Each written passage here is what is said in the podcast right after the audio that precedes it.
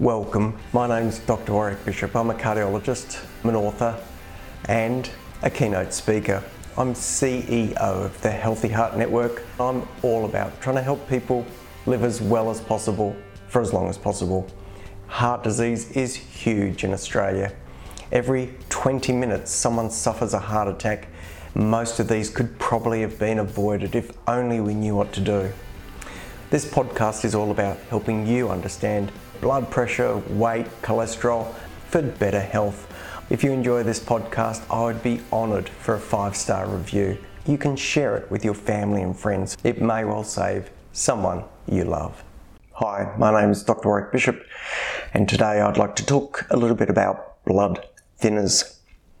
Well, you'd probably be aware that there are blood thinners that we use to keep the platelets less sticky. Platelets are non-cellular particles that float around in the bloodstream and help with clot formation. They have lots of receptors on them and they're always looking for damage to the lining of the blood vessel so that they can clump and prevent us bleeding to death. So we have antiplatelet agents. Then we have anticoagulants. Now, warfarin is the one that's been around forever, and warfarin blocks the production within the liver of a number of the vitamin K dependent clotting factors. That's 2, 7, 9, and 10. We also have another group of anticoagulants, and they're the non vitamin K oral anticoagulants or NOACs. So, who needs these medications and when do they need these medications? Well, the antiplatelet agents, aspirin and the other agents such as clopidogrel, which you may have heard of, such as prasugrel, which you may have heard of, these agents are critical in the management of atherosclerosis because they reduce the chance of clot forming within an artery. So, atherosclerosis is evidenced by ischemic heart disease, stroke, or peripheral vascular disease.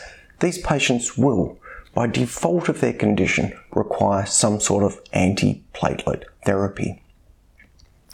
In the setting of cardiac disease, Specifically, if an individual needs a stent, we know that to try and keep the blood thin while that stent is covered by the internal lining of the blood vessel, those individuals will need two antiplatelet agents for a period of time.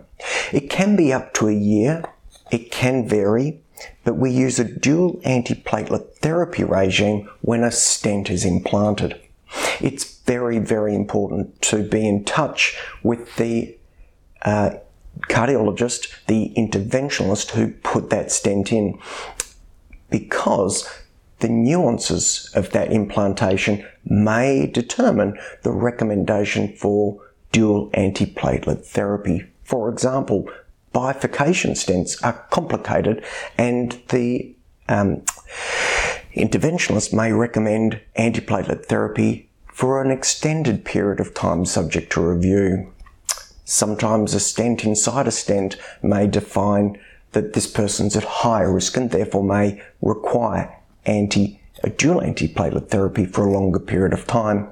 This individual may also be uh, someone who suffers from atrial fibrillation and therefore be on an anticoagulant, in which case there would be a balance of dual antiplatelet therapy run at what would be considered a minimal time to give that person maximal safety without the risk of two antiplatelet agents and an anticoagulant giving rise to problems with bleeding.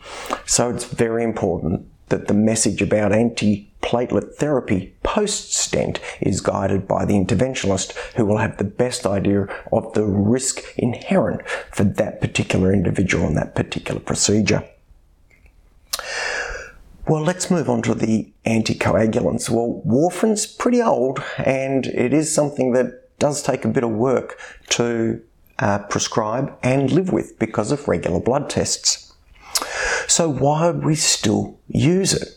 Well, it turns out that in certain situations, warfarin just outperforms the non-vitamin K oral anticoagulants. So the new agents just don't match warfarin in two very important situations. The first is in rheumatic heart disease, mitral stenosis with atrial fibrillation. So where there's narrowing of that mitral valve and associated atrial fibrillation, our research still tells us that the warfarin anticoagulation regime is more effective than the NOAC anticoagulation regime. This is one of the reasons that when an individual is diagnosed with atrial fibrillation and irregularly irregular pulse, it's very important that that individual see the local cardiology service so that at least an echo of the heart can be undertaken to discern whether that individual is non-valvular or valvular uh, mitral stenosis atrial fibrillation because that will define the best care for that individual. So mitral stenosis, atrial fibrillation is managed with warfarin, not a NOAC. The other situation where we believe warfarin offers benefit over the NOACs is in mechanical valves. Now, for some reason, it seems that the propensity to form clot on these valves is not covered as well by the non vitamin K oral anticoagulants. We don't really know why, but for now, all our research has told us that warfarin is the agent of choice, and it's very important that this is adhered to and understood. This will be guided very much generally by the cardiologist for the individual who has a mechanical valve. So, where do we use the uh, NOACs, the non-vitamin K oral anticoagulants, well, in non-valvular atrial fibrillation, they really have proven to be at least as effective as warfarin, perhaps a little bit more effective with less side effects and much more convenience. So they are truly the go-to for non-valvular atrial fibrillation. They work really well, they're very well tolerated, and they really do the job. We also know that these uh, non-vitamin K oral anticoagulants are beneficial for the management of pulmonary embolus. They work very quickly at the time of diagnosis of pulmonary embolus or even DVT. These agents can be implemented. Their serum levels rise very quickly and therapy uh, at a known level can be undertaken uh, effectively and efficiently for that individual. So we've talked about thinning the blood either through uh, making the platelets less sticky or by altering the coagulation cascade by dampening down or obstructing the function of some of the uh, compounds, some of the um, particular proteins within the coagulation cascade. Well, what about stopping um, some of these medications? When might we do that? Perhaps if someone needed surgery. And this becomes really very important, and it's something I'd like to talk about and emphasize a little. When it comes to stopping dual antiplatelet therapy, as I alluded to, this really needs to be guided by the individual who put the stent in or by the cardiologist who's responsible for that patient. There are nuances and specifics around individuals that may mean this person should be on uh, dual antiplatelet therapy longer than the average or less than the average. So I would defer in that situation to the cardiologist who knows that patient best, and generally that will be the interventionalist who put the stent in. Well, what about warfarin and novel oral anticoagulants or non-vitamin K oral anticoagulants prior to surgery? Well, this is really a bit of a thorny problem and it comes up regularly. I commonly get phone calls from GPs and even more commonly from surgeons saying, I want to do this procedure. Can I just stop this medication? And they're talking about warfarin or one of the NOACs. Well, of course, it's more complicated than that.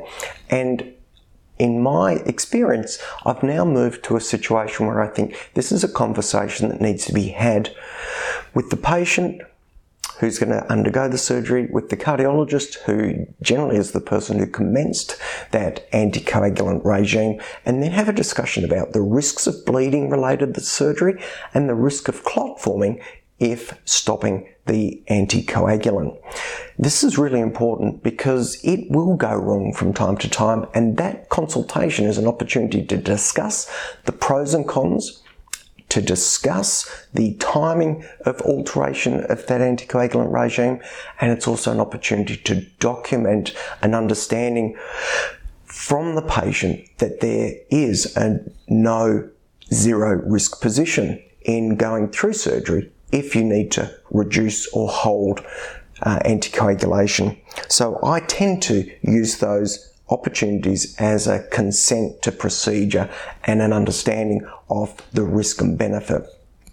It turns out that sometimes patients come and see me and it's been quite a while since they've seen me as a cardiologist, so it's a great opportunity to do a little bit of a tidy up and a bit of maintenance as well. So, uh, more than one good reason to touch base and make sure everything is is lined up as well as possible for an upcoming surgery. My recommendation don't just stop the anticoagulants without really deferring to someone who knows the risks inherent with stopping that anticoagulation and without deferring or giving that patient actually deferring uh, time wise to allow that patient to have the conversation about the risks and benefits so that they understand it as well. Well, that's a little bit on blood thinners. I hope you found it interesting. If you have any queries or questions, please feel free to drop me a line. For now, I'm going to wish you the very best. Take care and bye for now. Did you know that coronary artery disease kills one in four people? So, most of us are likely to carry some risk or know someone who does. If you're interested in finding out more about how to evaluate that risk, check out www.virtualheartcheck.com.au. It'll give you information about risk and what else can be done to be even more precise.